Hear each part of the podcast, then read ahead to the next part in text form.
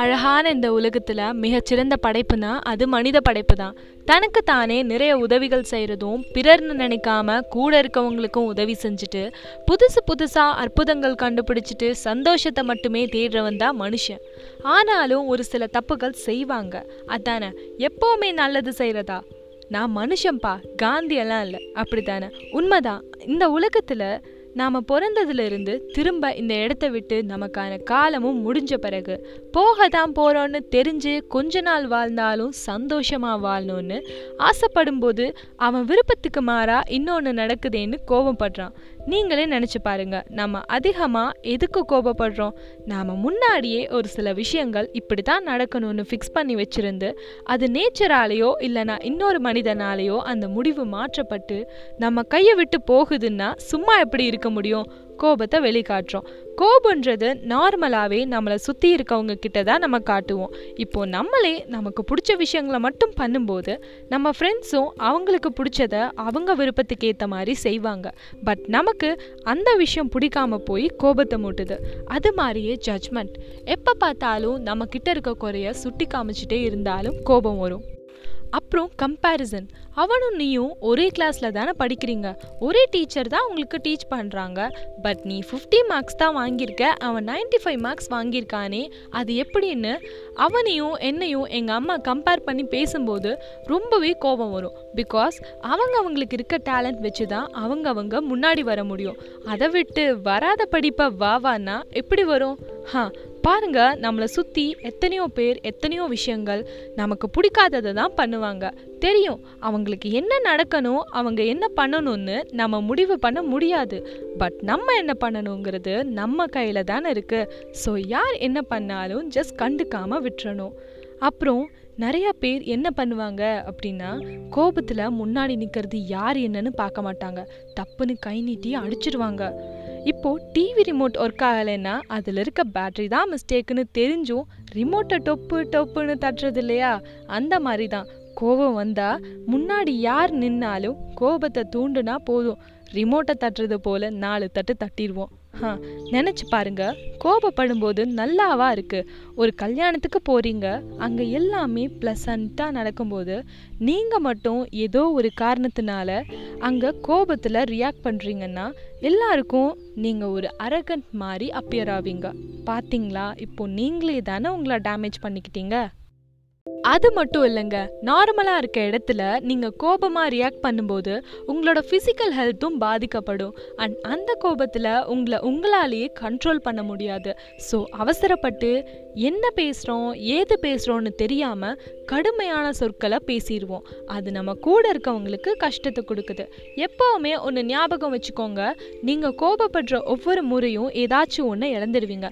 Like இப்போ சொன்ன மாதிரி நம்ம ஃப்ரெண்டை கோபத்தில் ஏதாச்சும் திட்டிடுவோம் அவங்க கோச்சிக்கிட்டு நம்மளை விட்டு போயிடுவாங்க. இப்போ ஒரு ரிலேஷன்ஷிப்பையே நீங்கள் இழந்துட்டீங்கல்ல? அதே மாதிரி ஹை லெவலில் கோபமாக இருக்கும்போது கையில் கிடைக்கிற ஏதாச்சும் ஒரு பொருளை தூக்கி வீசிடுறோம். அந்த பொருள் உடஞ்சிருது. திரும்ப அதை ஒட்ட வைக்க முடியுமா? முடியாதுல்ல. அதுவும் நம்ம ஆளுங்கெல்லாம் கோவம் வந்துட்டா போதும். கிளாஸ்மேட் மெட்டீரியல்ஸை தான் வீசுவாங்க. இவ்வளோ ஏன்? நானே ஒரு டைம் என் தம்பி கூட சண்டை போட்டு ஃபோனை தூக்கி வீசி அது உடஞ்சிருச்சு. இப்போ வரைக்கும் அது ரெடி பண்ணவே முடியலை. பட் வீசும்போது எவ்வளோ கோவம் இருந்ததோ அது உடஞ்ச பிறகு ஒவ்வொரு டைமும் பார்க்கும்போதெல்லாம் அவ்வளோ கஷ்டமாக இருந்தது. இந்த மாதிரி தான் கோவம் நம்ம வாழ்க்கையில் ஏதாச்சும் ஒரு விஷயங்களை எடுத்துகிட்டு போயிடும். நீங்களே உங்களுக்கு தேவையான பொருட்களையும் ரொம்ப பிடிச்ச உறவுகளையும் கோபத்துக்காக இரையாக்கிடாதீங்க. நான் தான் சொன்னேன்ல எப்போவுமே கோபம் அப்படிங்கிறது நம்ம நினச்ச ஒன்று நினச்ச மாதிரி நடக்கலைங்கிற போது தான் வருது. பட் எல்லாமே நம்ம நினச்ச மாதிரி நடந்துட்டா லைஃப் இன்ட்ரெஸ்டிங்காக இருக்காதுங்க. இப்போ கூட பாருங்க காலேஜ் ஸ்டூடெண்ட்ஸ் எடுத்துக்கோங்களேன். இந்த இயர் ஸ்டார்டிங்கில் அப்பாடா எப்படியோ கஷ்டப்பட்டு ஃபைனல் இயர் வந்துட்டோம். இன்னும் ஃபைவ் டு சிக்ஸ் மந்த்ஸ் தான். அப்புறம் காலேஜே இருக்காதுன்னு நிறைய கனவு கண்டிருப்பாங்க. இப்படி தான் ஒவ்வொரு வருஷமும் நடக்கும்.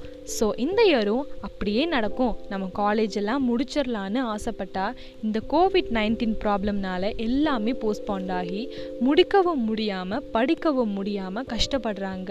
இப்போ ஃபைனல் இயர் ஸ்டூடெண்ட்ஸ்க்கு கோபம் வந்தால் அதோட காரணம் என்னங்கிறது உங்களுக்கு புரியுதா?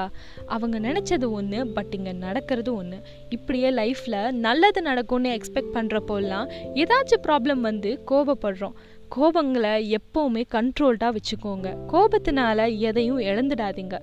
குழந்தைங்க கிட்ட அன்பா சொல்கிற மாதிரி யாராக இருந்தாலும் அன்பா சொல்லி பாருங்க. கண்டிப்பாக கேட்பாங்க. ஸோ இனிமேலும் கோபப்படுறதை நிறுத்திட்டு ஹாப்பியான லைஃப்பை லீட் பண்ணுங்க. ஞாபகத்தில் இருக்கட்டும். கோபத்தினால நமக்கு எதுவும் கிடைக்கிறதில்ல. கோபத்தினால நம்மக்கிட்ட இருக்க சில நல்லதையும் சுத்தமாக இழந்துடுறோம். எப்போவுமே கோபப்படுறதுக்கு முன்னாடி ஒரு ரெண்டு நிமிஷம். இதுக்கு முன்னாடி என்னெல்லாம் கோபப்பட்டு இழந்திருக்கோன்னு யோசிச்சு பாருங்களேன். இப்போ வர்ற கோபமுமே கூட உங்களுக்கு பொறுமையையும் நிதாரணத்தையும் கொடுக்கும். அது மட்டும் இல்லை நம்ம வாழ்க்கையில் பொறுமையும் நிதாரணமும் எப்போவுமே ரொம்ப முக்கியமானது. என்ன ப்ராப்ளமாக இருந்தாலும் பொறுமையாக விசாரித்து பேசி தீர்த்துக்கலாம். அதை விட்டுட்டு கை நீட்டி அடிக்கிறதும் கொடுமையான சொற்களை பேசுகிறதும் என்றைக்குமே பண்ணாதீங்க. நீங்கள் அடிக்கடி கண்ட்ரோல் பண்ண முடியாத கோபத்தை கையாளும் போது டெய்லியும் வீட்டில் மார்னிங் எழுந்த உடனே மெடிடேஷன் பண்ணுங்கள் உங்களை சுற்றி இருக்க எந்த ஒரு சின்ன விஷயமா இருந்தாலும் அது ஃபுல் அண்ட் ஃபுல் உங்களுக்கு பாசிட்டிவ் வைப்ஸை மட்டுமே தரணும்னு நினைக்கணும்.